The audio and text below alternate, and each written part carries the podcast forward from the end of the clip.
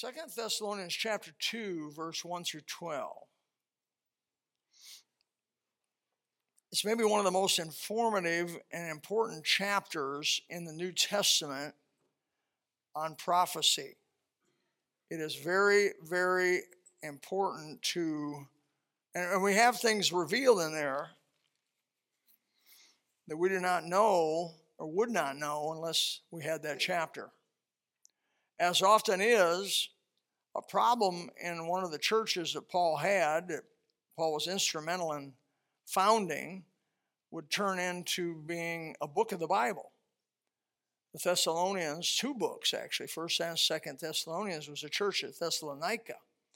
Now, the church at Thessalonica, he was thrilled with them. He was happy with them. They were under persecution. They had to pay ultimate price for their faith. And consequently, it filtered out the fake, filtered out the phony, and they were a church of true, solid, 100% all in believers. That's what persecution will do.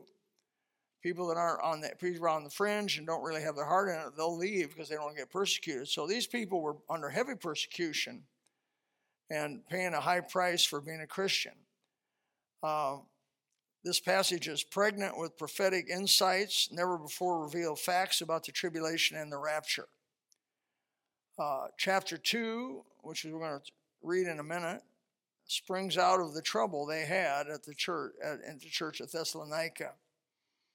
They were having some trouble and being told some false information about the timing of the rapture and tribulation period.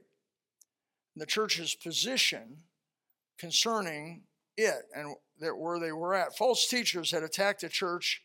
Man, false teachers seemed like they followed Paul around. As soon as he'd leave, they'd come in and start teaching uh, erroneous error and doctrinal error. And uh, he had, sadly, to deal with that. So let's read here, make a little bit of little bit of comment, and then we're, this is going to be expositional. I'm going to go verse to verse, all the way from verse 1 to 12. Now we beseech you, brethren, by the coming of our Lord Jesus Christ and by our gathering together unto him.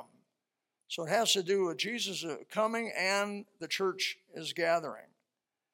That you be not soon shaken in mind or be troubled, neither by spirit or word or letter, as from us, as that day of Christ is at hand. Well, that's interesting. That's a, uh, must not be talking about the rapture because in other places of the Bible he talked it would come as a thief in the night and you wouldn't know when it would happen. So he must have been talking about two different events because this one he says you'll know when this is coming. And I believe we believe it. And of course, most anybody I've read on this believes this is talking about the second coming and part of this. Let no man deceive you by any means, for that day shall not come except there come a falling away. In other words, there's going to be some signs preceding the second coming of Christ. A falling away first. the man of sin be revealed, the son of perdition, who opposeth and exalteth himself above all that is called God or that is worshiped. That pretty well takes in everything. So that he, as God, sitteth in the temple of God.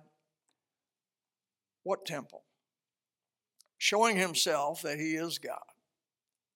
Remember ye not that when I was with you, I told you these things. So, Paul believed that prophecy could be taught to new believers, that it was part of their essential part of their doctrinal uh, understanding. Uh, these men that are memorizing these verses, a deck of cards deals with 11 major doctrines of Scripture, does quite a bit of memory in the area of prophecy. prophetic verses cover about 30% of the Bible. 50% of that 30% has been fulfilled. Now we can go back to that fulfilled portion and we can see that it was those those scriptures that were fulfilled were fulfilled exactly as they said literally literally when it said christ's beard was going to be plucked from him in the psalms his beard was plucked from him when it said that they would gather around him like dogs and, and, and rail upon him, that's exactly what happened. Uh, you know, so when I said he was beaten more than any man to where he wasn't even recognizable as a man, that's what happened to Jesus. Nobody could take Jesus' life. He probably was beaten, in my guess on this, he was beaten more than any normal person would, would, would live through. But you couldn't take Jesus' life. He gave up his spirit or he wouldn't have died. And they beat him past recognition as a man. I mean, that's pretty, pretty wild. Uh, he was, you know, just, but he was God. And so he says, Look, I talked about these things when told you these things, but false prophets have come in, they've confused you. They said some things were erroneous, so I'm going to straighten you out. And now you know what withholdeth that he might be revealed in his time. It's interesting, he says, You know this. Now we're going to explain who that is, and we're going to go back down through this. For the mystery of iniquity doth already work. Only he who now letteth will let until he be taken out of the way. And then, and only then, if I may say, shall the wicked, that's the wicked one, be revealed, whom the Lord shall consume with the spirit of his mouth. The word pneuma is breath, the breath of his mouth. How did everything become existent in the book of Genesis? How did it all become? God spoke. God spoke. The breath, the pneuma. And so, if he spoke everything into existence, and he can he can just speak the Antichrist out of existence, or, or put him where he's where he in his place. So the spirit of his mouth shall destroy the brightness of his coming. God is light. Even him whose coming is after the working of Satan, with all power, signs, and lying wonders. Satan gives power to the beast. And these are not, by the way, that word power is the same word used for Jesus miracles. That word signs, semenios, is the same word in John used for Jesus miracles. There's no reason to believe that these are not real miracles. But what they try to do is to convince people of a lie. The miracles are there to convince people of a lie, which is what? That the beast is God. It's not that the miracles are lying, they're not like they're fake, they're not, they're real deal. They'll be, I personally believe they'll be totally irrefutable. As skeptical as people are, as skeptical as atheists would be, uh, they're going to be convinced. And they're going to have a little help there. Um, even him was coming after the work of saints. So, and with all, how does it come? It comes with all deceivableness of unrighteousness in them that perish. I want you to mark those words in the Bible in them that perish. That's important. We're going to come back to that. Because they receive not the love of the truth that they might be saved. And for this cause, God shall send them strong delusion that they should believe a lie, maybe more correctly, the lie, that they all might be damned who believe not the truth, but had pleasure in unrighteousness. Mama, that's a strong statement right there now. For some people, I have talked about and preached about hell my whole my whole adult life, and people still will once in a while say, "Well, you really think hell's literal? Do you really think it's a real place?" Well, if it isn't, Jesus lied. The Bible's misrepresent itself, but it's not. The Bible, Jesus did not lie, and the Bible does represent itself, and we have no reason to believe from every other thing that's been said that hell would be a symbolic place. There's nothing else, because if, if hell's a symbolic place, so may be uh, heaven, because they're put on both sides of the word and there. And so, first of all, he starts out in verse 1 or 2. Let's go back now and take this uh, plow through these verses real quickly. Second Thessalonians chapter 2, verse 1 and 2. Do not be deceived. Do not be deceived. Now we beseech you, brethren, by the coming of the Lord Jesus, our gathering together unto him, that be not soon shaken in mind or troubled, neither by spirit, number one, by word, number two, by letter, number three. As from us, the day of Christ is at hand, second coming of Christ. This is a world deception and the deception is uh, worldwide, it's not local. I think you, as a Christian, you need to be familiar with the Bible.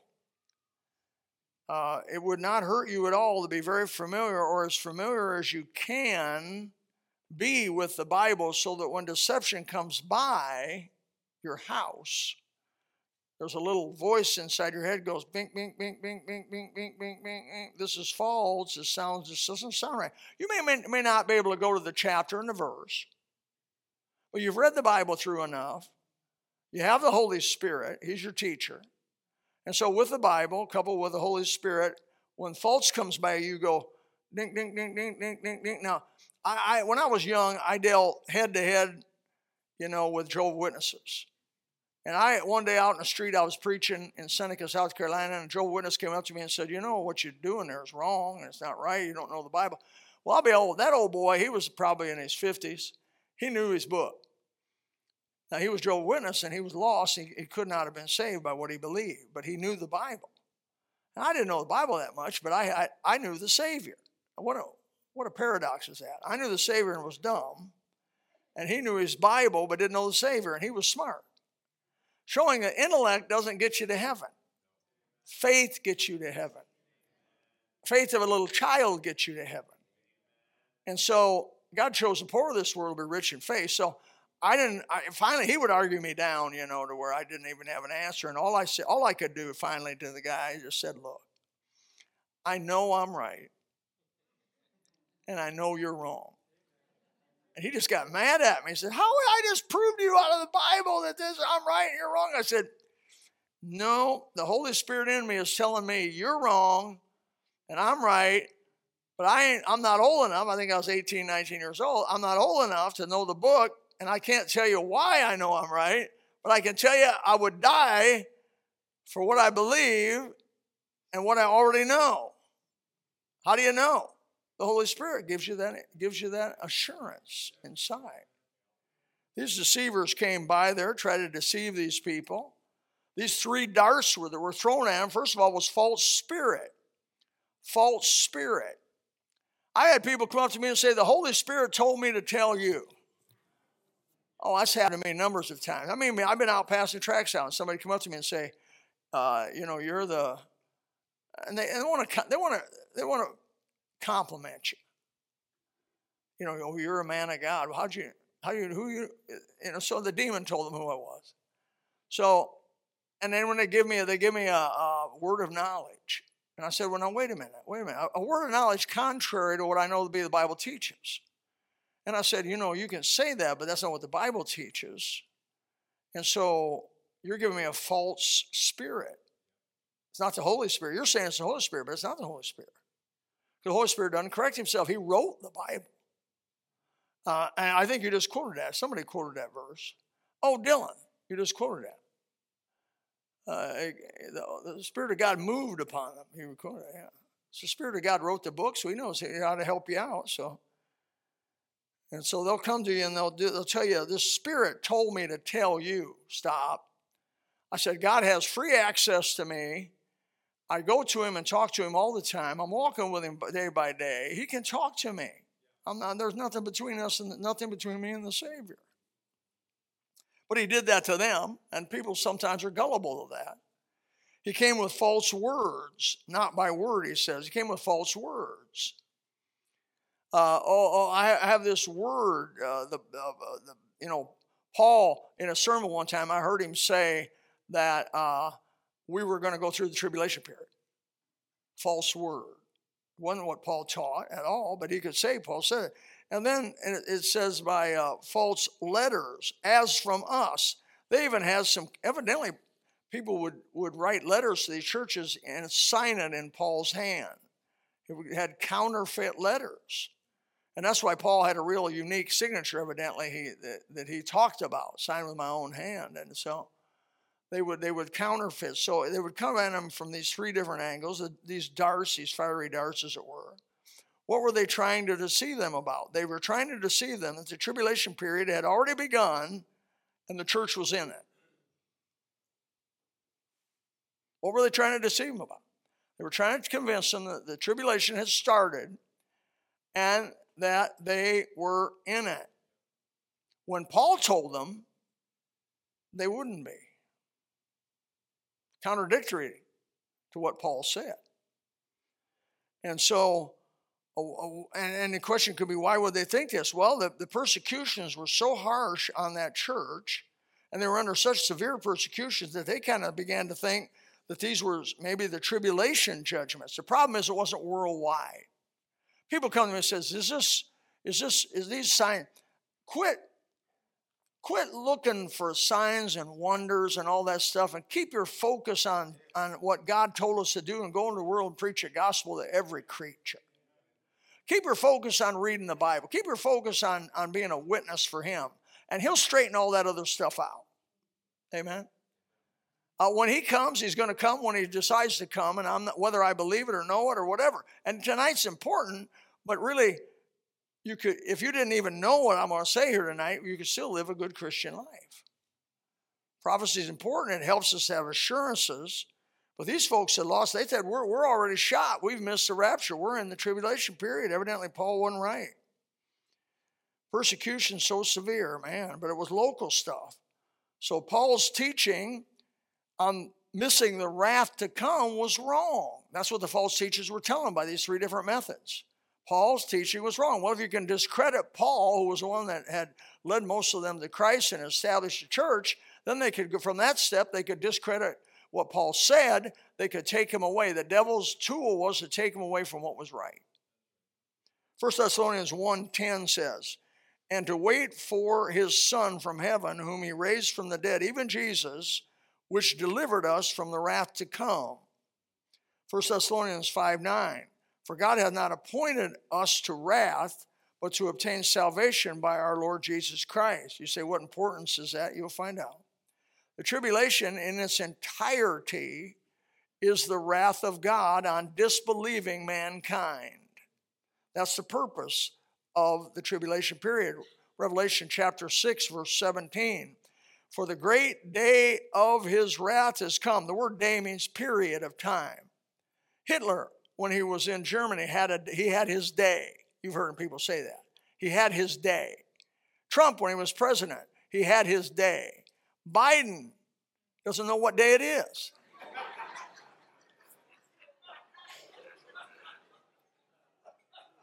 Excuse me. Excuse me. We're talking about him running again. He's never going to make it to the end of this four years.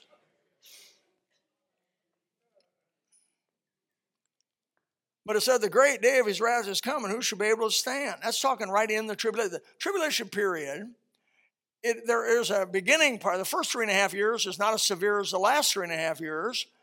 This last three and a half years of the seven year trib is, is called the time of Jacob's trouble, and it is it does get more, it ramps up.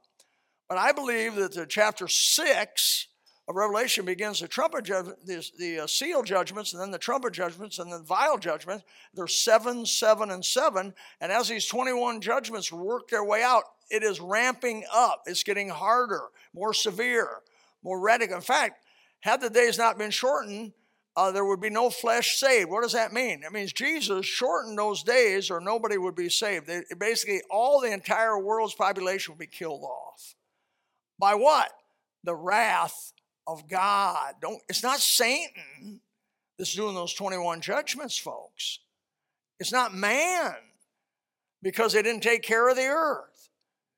It's not, you know, go green. We didn't go green in time. It is God Almighty who made this earth judging it for their disbelief. And man, he's been patient. Ooh, he's been patient. Look what was promised to the church of Philadelphia in Revelation chapter 3, verse 10. Because thou hast kept the word of my patience, I also will keep thee from the hour. The word to keep thee, in Greek, it means to keep thee out of. To keep thee out of, if I may put my, my little interpretation in that, keep thee from the hour of temptation which shall come upon, what's the next three words? All the world to try them and dwell upon earth. It's not a localized judgment. The things of the tribulation period, the 21 massive judgments of the tribulation period, are worldwide.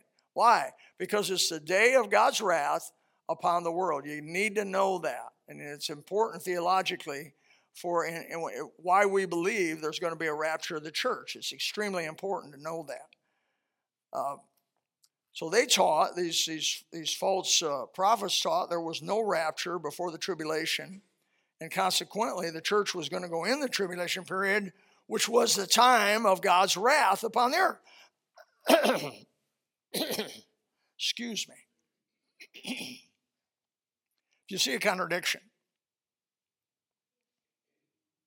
Paul told them, You're not going to come under the wrath of God because you're a born again believer. God never pours his wrath out upon his people like that. Sodom and Gomorrah, Abraham. He argues with God. He argues with God.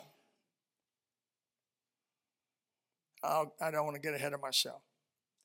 Noah, the few people that believed, were spared the wrath. That was a time of worldwide wrath of God upon the world. And what did he do to the believers? They were protected, they were taken, as it were, out of, of that problem. So were the folks in Sodom and Gomorrah. This day of wrath, this tribulation period, is both Old and New Testament, and I'm just I, am just mentioning a few of these. Isaiah 13, 6 says, Howl ye, for the day of the Lord is at hand. It shall come as a destruction from the Almighty. Zechariah chapter 1, verse 14, 16, and so many other places that it is very clear this is a judgment upon the whole world.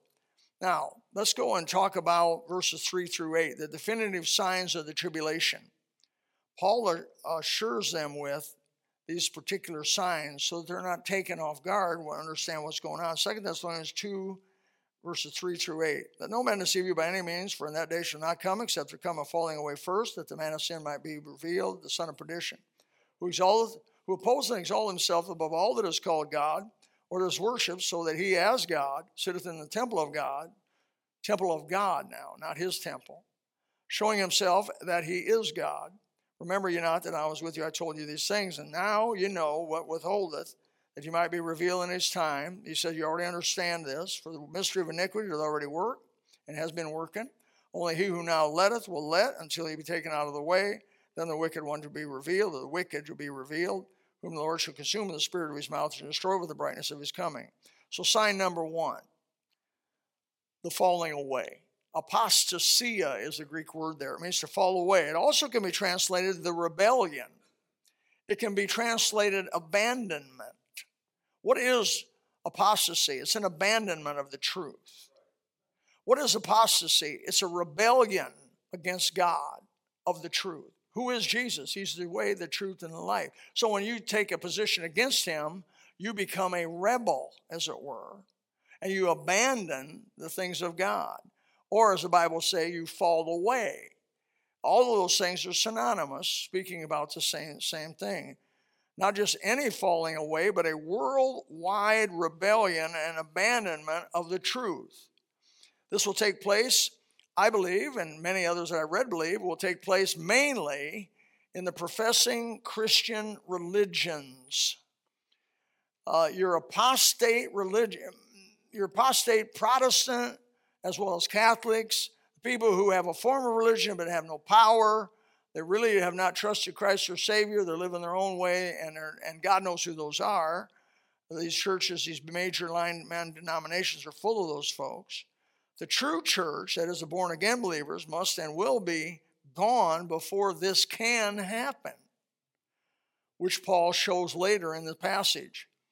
So the falling away is one sign. He said, he said, You don't see that, so you're not in the tribulation. He's convincing them, You're not in the tribulation period because you haven't seen this great rebellion, this great abandonment, this great falling away. The second thing he says, you don't you have not seen the man of sin, the son of perdition.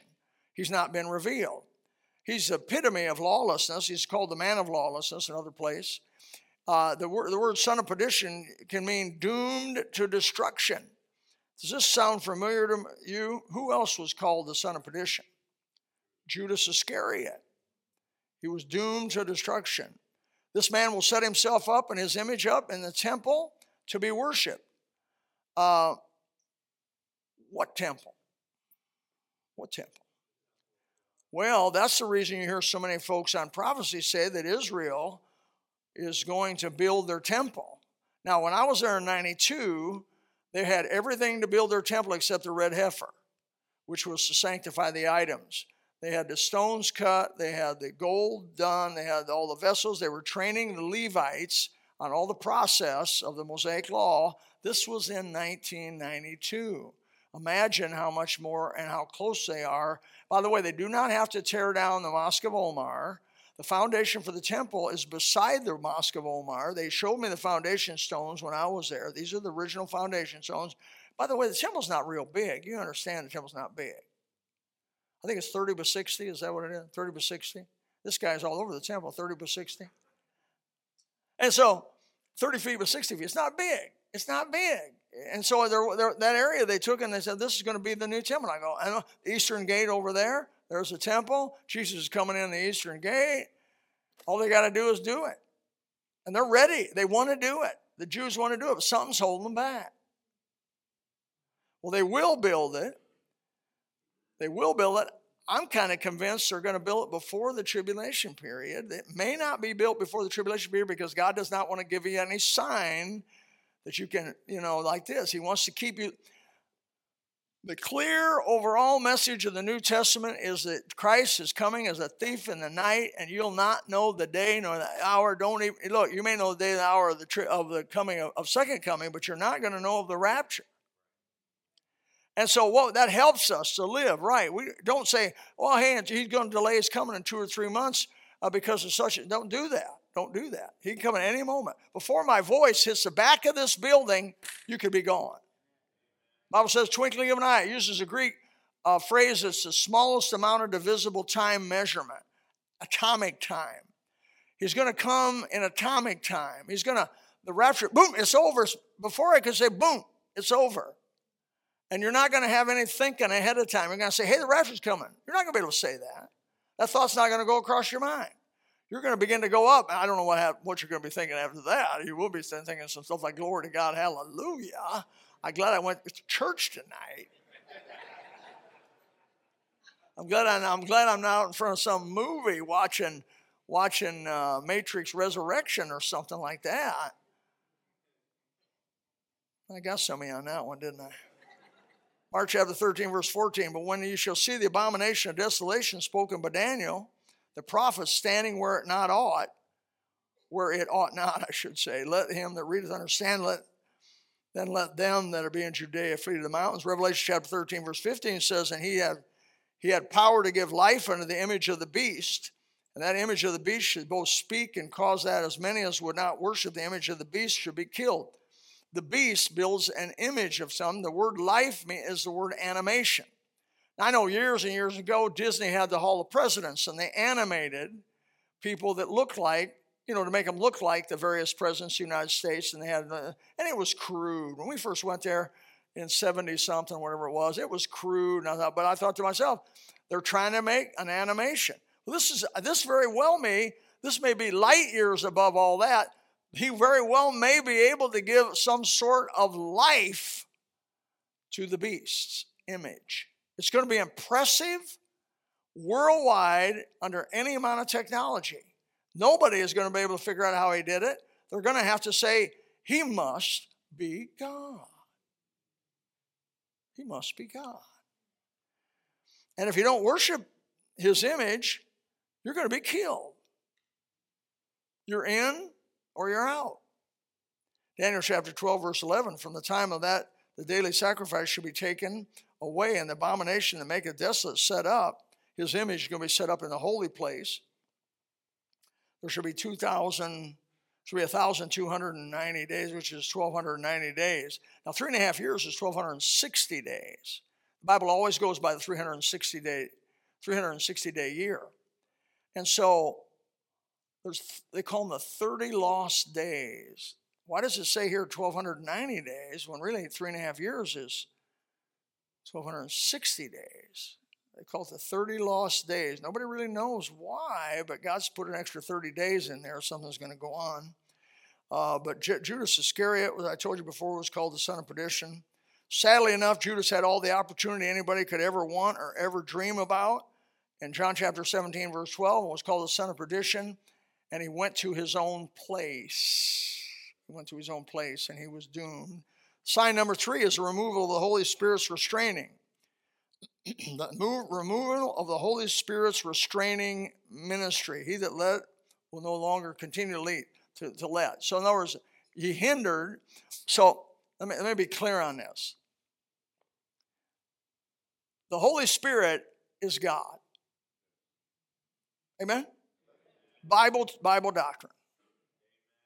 He's on the present as God. You can't take him away, from, you can't take him out of anything. He's always everywhere at one time, omniscient, omnipresent. Okay, so the Holy Spirit is not taken away from the earth in totality because you can't do that. But his ministry of restraining is taken out of the earth. There's a reason for that, and it says why it is. So you have, let me read the verses, verse 6 and 7. Now you know that what withholdeth, as again speaking of the Holy Spirit, that he might be revealed in his time, for the mystery of iniquity doth already work. Only he who now letteth or restraineth will continue to restrain until he be taken out of the way, or his restraining will be stopped. So the Holy, the Holy Spirit in the tribulation period will still be saving people. People will be saved in the tribulation period. Don't let anybody tell you any different than that. There'll be so many people saved in the tribulation period, they'll be as the sand of the sea without number. The Holy Spirit, as God, cannot be taken out, and nobody gets saved without the Holy Spirit. You know that. Except the Spirit draw you, you don't get saved. But He's the light that lighteth every man that cometh into the world. I believe He draws everybody that ever took a breath at one time or another. Romans chapter 1 clearly explains how that process works. Going from the stars and the moon and looking at them and saying somebody must have made those and then the enlightenment continues on, continues on till you find Jesus as your personal Savior. And that's where God always wants to take you. So we are light of the world as a church, right, and as individuals. And you are the salt of the earth. Matthew chapter 5 verse 13 says you're the salt of the earth. Verse 14 says you're the light of the world. That's Jesus, Jesus' world, words. So what makes, makes uh, this up? What's the Holy Spirit? I am the light of nothing without the Holy Spirit. I am the salt of nothing without the Holy Spirit. I don't have ability to restrain evil unless the Holy Spirit in me or through me restrains the evil. I don't have the ability to enlighten people unless the Holy Spirit in me and through me allows me to enlighten people. His ministry of restraining evil is going to be taken away. You say, does the Holy Spirit indwell us? Well, 1 Corinthians chapter 3, verse 16, know ye not your bodies are temple of the Holy Spirit in whom God dwells. John chapter 14, and believe it's 16, Jesus said the Holy Spirit will be with you forever.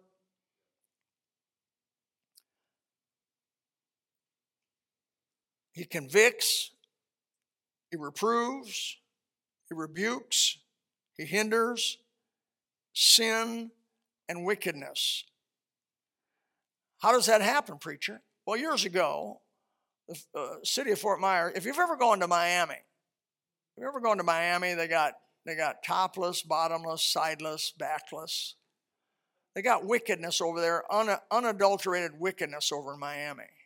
Just ride down the main street, you'll see it everywhere. Right? Peep shows, all kinds of stuff. Now, if you don't know what those are, God bless your soul. But we don't have that Fort Myers. We don't have that Lake County. Why? Well, when they proposed it, they wanted to propose those kind of things here. The church rose up. I say the church generally, the born again church, believers from every one of the local churches, pretty much that cared, all showed up as a mighty army down there at the courthouse uh, where the commissioners were hearing them on why they should be allowed to do this. And their lawyers, by the way, were there. And we didn't have any lawyers, but we had a whole bunch of people uh, the Holy Spirit saying this is wickedness and this is evil and this is harmful to the community. It's going to take away our family orientation. And why a lot of people move here is because it's more of a family area, not, not a discotheque, uh, drug filled, drunken uh, uh, Las Vegas, the way that thing's turned over there in Miami. And so we won. They did it again. We won again. We restrained the evil. And it wanted to be here, boy. It wanted to be, it wanted to manifest itself here. And it still does. And we restrain it. We have stopped, we born again believers have stopped in many ways and many degrees. We've, we've hindered and stopped, in many cases, abortion. We have a thirty thousand dollar uh, a uh, thirty thousand dollar a year billboard. By the way, getting renewed in February. I need your help. Thirty thousand dollar a year billboard up there, lit lit all night long, saying uh, basically, "Don't abort your baby." Amen. Don't abort your baby. What's that doing? Hindering. We have women call us, say, I was on my way to get aborted. They saw the sign, they said, We're not going to do it. We hindered evil. That's the Holy Spirit. Uh, uh Andrea and uh, No No and some other people, I've uh, uh, Misty, I think now, and a few other girls are going down to that pregnancy resource center. Did I have that right?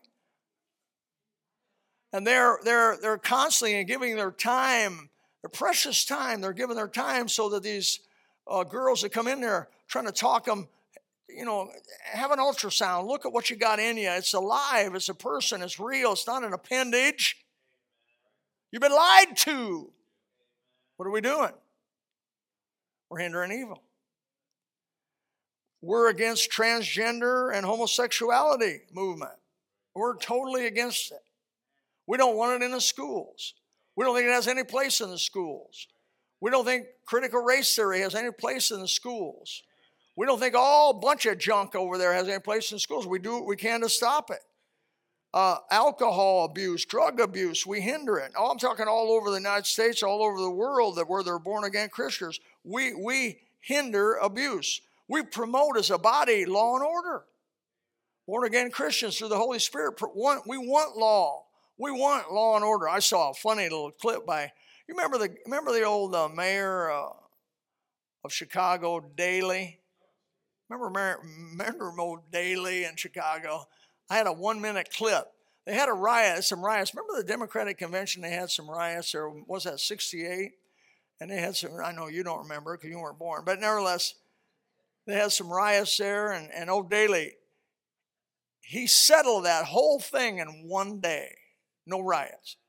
He got up there in this little clip, and I sent it to some of our folks. He got up there in that little clip, and he says, uh, "If you're trying to, if you got a Molotov cocktail in your hand, I've told the officers of Chicago shoot to kill. If you're trying to burn a, a, a building down in any way, I've told the officers shoot to kill." He says, "If you're breaking in businesses to try to steal from them, I've told our officers shoot to maim." I thought that was a twist. Shoot to maim, but shoot. All the rioting stopped the next day, no more riots. It's not a mystery how to stop this stuff. But born again believers are part of the solution, part of the holding it back. So when you take the Holy Spirit away, you've got all those lawless people and the spirit of the evil one, which he has his own spirit, which is the opposite of the Holy Spirit. He wants the strip clubs, he wants abortion, he wants violence, he wants lawlessness. That's just going to be able to go wild. And he's going to be able to manifest himself in miracles that he's not allowed to manifest himself now. Why? Because the presence of the Holy Spirit through the local church. Because the time of uh, this uh, tribulation is a time of God's wrath it's not man's wrath. People say, well, well, the church may, can be in the tribulation period. We're not exempt from. Well, we're not exempt from man's wrath. Get that right, by the way. God does not keep us from man's wrath. That Fox's Book of Martyrs, you read it. The Church of Jesus Christ is subject to often, we're as sheep for the slaughter uh, before our shears were dumb. I mean, that's what it says in Romans chapter 8. We're just like sheep to the slaughter. I mean, if they want to come in and slaughter us and it's the wrath of man, God may let it happen. Oftentimes, as a witness, the word witness is martion or martyr, but we're never biblically under the wrath of God. A strong argument for the rapture of the church before the tribulation period.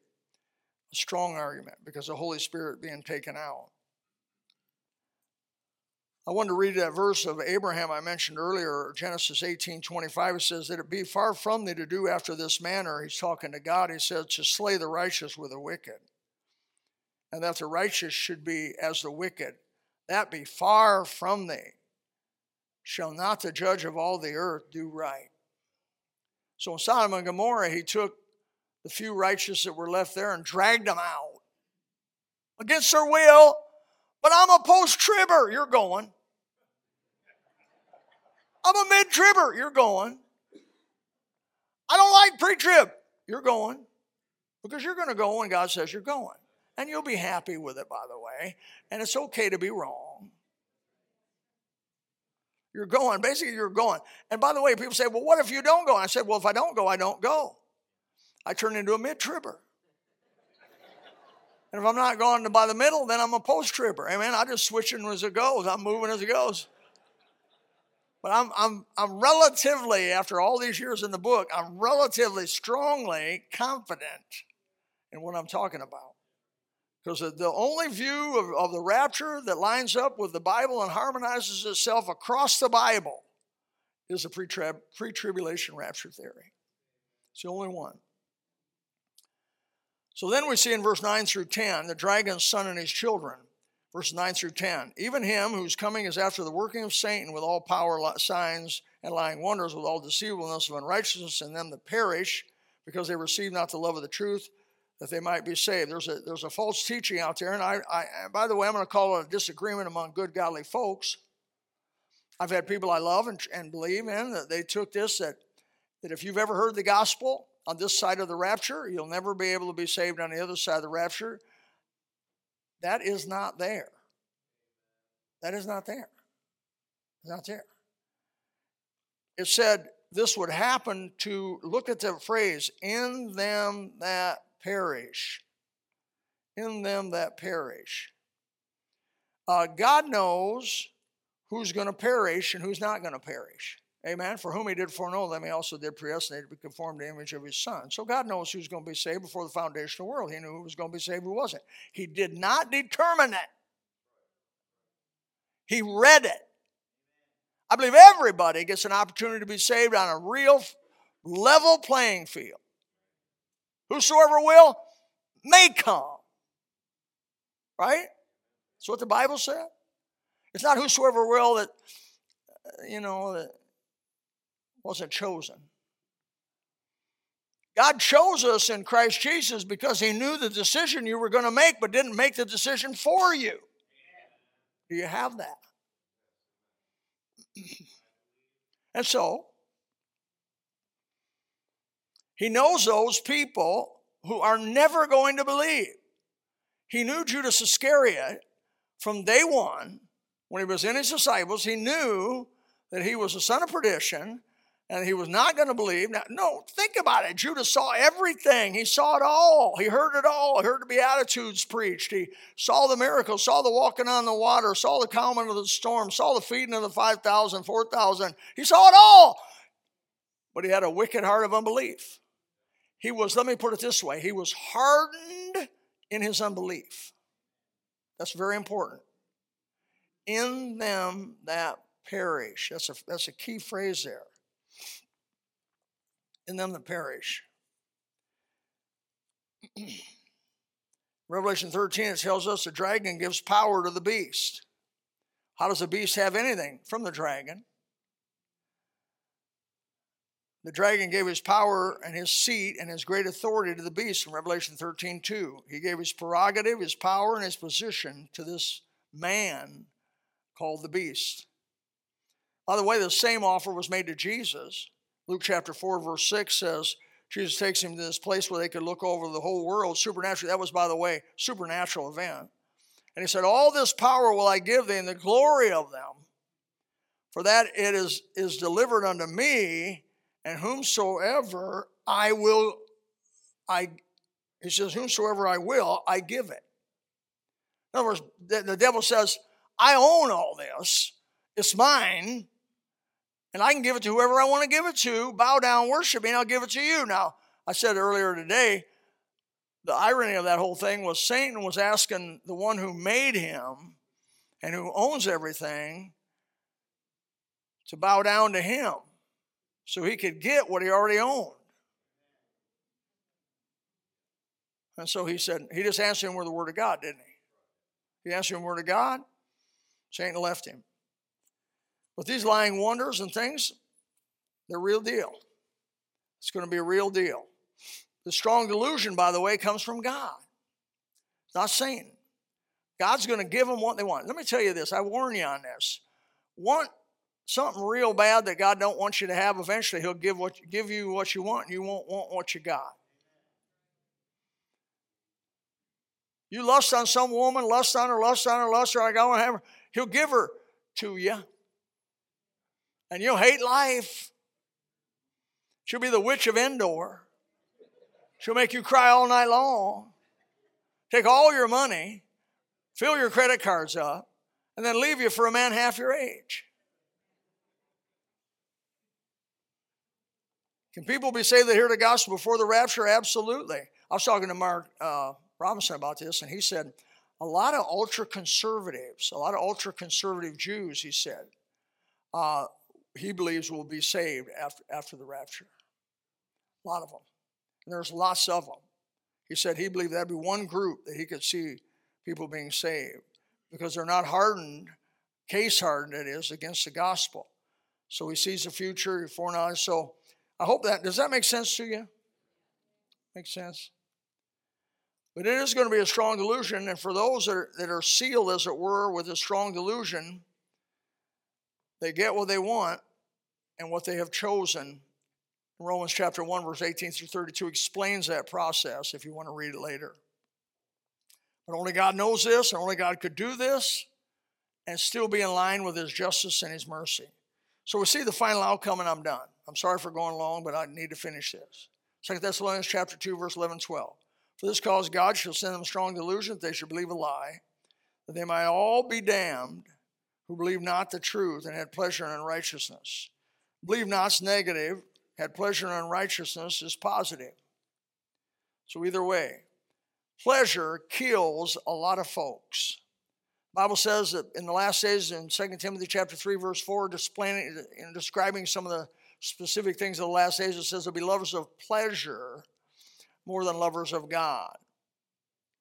Romans chapter 1, verse 32 who knowing the judgment of God, that they which commit such things are worthy of death, not only do the same, but have pleasure in them that do them. Who do you admire? Who do you admire? Who's your hero? Who's your heroes? You know, whoever your heroes are, going to tell a lot about you. If your hero, some rock star, servant of Satan or whatever, then that's kind of where you're at. That's where your heart's at. But if your heroes are the people of God, the bus captains, the people that have been faithful for 50 years, doing the will of God and humble people, people not seeking personal glory, just want to do it for the glory of God, if those are your heroes, that's going to say a lot about who you are. But these people they have pleasure in them that do unrighteousness. That's their heroes. They have pleasure in people like Michael Jackson. They have pleasure in people like Elvis Presley. They have pleasure in people like Marilyn Monroe. I know I'm old, so I'm using old examples. And so they have pleasure in wicked people. They enjoy what they're doing. Oh, boy, that's good. Better watch yourself. Be careful. That's the group described in Romans chapter 1, verse 18 to 32 hardened sinners that willfully turn, turn themselves away from the truth after the rapture, that's the group that gets the strong delusion. And notice what it says that they all might be damned who believe not the truth. Now, there are people, people that call themselves Christians, people that call themselves Bible believers, that just can't bring themselves to believe that God really would damn anyone. You read the verse.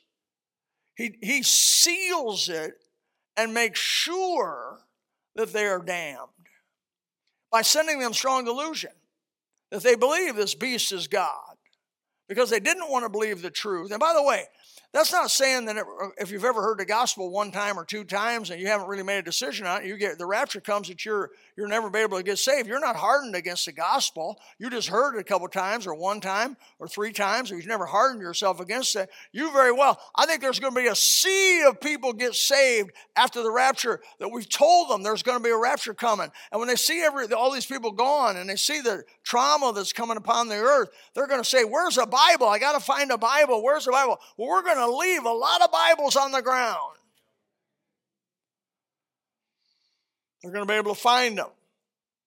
And in front of a lot of Bibles gives the plan of salvation. They're going to be able to read it. Say, I want to get saved. They're going to get saved. They never were hardened against the gospel. Now, those that were wicked and hardened against the gospel, they're not going to. They're going to get strong delusion that the beast is God. He's finally come back. You remember that old book years ago, Chariots of the Gods? Anybody remember that but me? A couple, four of you. I see we're a big crowd of readers here. Char- chariots of the gods. You know what it said? They said man was dropped here by aliens so many thousand years ago, and they're going to come back and check on us. That's what all this UFO junk's about. They want it to happen. They want some some uh, little skinny, big-headed guy with no hair to show up. Actually, I've seen a few of those in church, but nevertheless.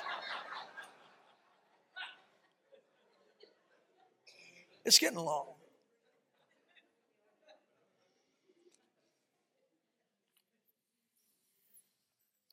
I can tell you, don't play with God. Don't mess with him. Say, I got plenty of time to believe. Don't do that. But when the Holy Spirit comes by and convicts you of your sin, you need, at that moment need to say, I need to get this right between God and I and repent and trust Jesus Christ, your personal Savior. He died for you, was buried, and rose again the third day. Do you believe it? Yeah. Must be so. And Paul said, you know, these people that are coming by and trying to convince you somehow that what I taught you wasn't true, it's just not so. And with that revelation which he gave them in chapter 2, not found really as clear anywhere else in Scripture, he settled them on that thing so that they could give an answer to those false teachers. So, the rapture before the tribulation, theologically, it must be so, as far as I'm concerned. It must be so to be in harmony with the rest of the Bible. It's the only view, I believe, that coheres with the character of God and the promises of the Bible. I'm not wishing it so. I'm not going to the Bible saying the Bible teaches pre trib rapture. Let me see, let me find a passages. Now, I'm going to the Bible with an open mind. When I went to college, they had us do a paper on the pre trib, mid trib, and post trib rapture theories, and we had to prove why each one was right in the paper, we had to prove each one, show the best argument they had, put it forth. This is why they say this is so. When I got done with that, I said, man, there's no doubt in my mind, pre trib rapture's got it hands down, hands down.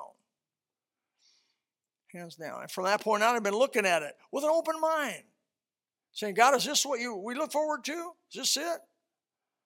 And what a, what a blessing it is to know that someday, by the grace of God, my wife and I talk about, you know, I'm getting ready to turn 70.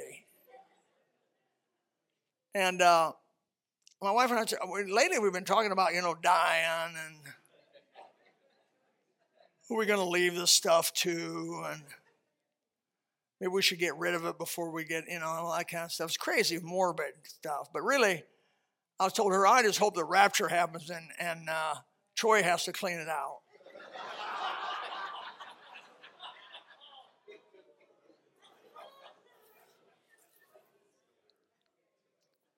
Our Father, help us tonight. Thank you for the Bible. Thank you for its clarity. Thank you for the, the Holy Spirit who enlightens us and helps us and, and mothers us, really. As a mother that cherishes her children, so the Holy Spirit cherishes us and loves us and mothers us and grows us and feeds us. Pray that you just help us to be prepared, to be equipped as saints of God. In Jesus' name, amen. If you would like to know more about the Lord Jesus Christ, you may contact us at the church website, gospelbaptistchurch.com, or you can go to Facebook and type in Gospel Baptist Church, Bonita Springs, Florida. Also, you could call the church office at 239 947 1285. Thank you, and God bless.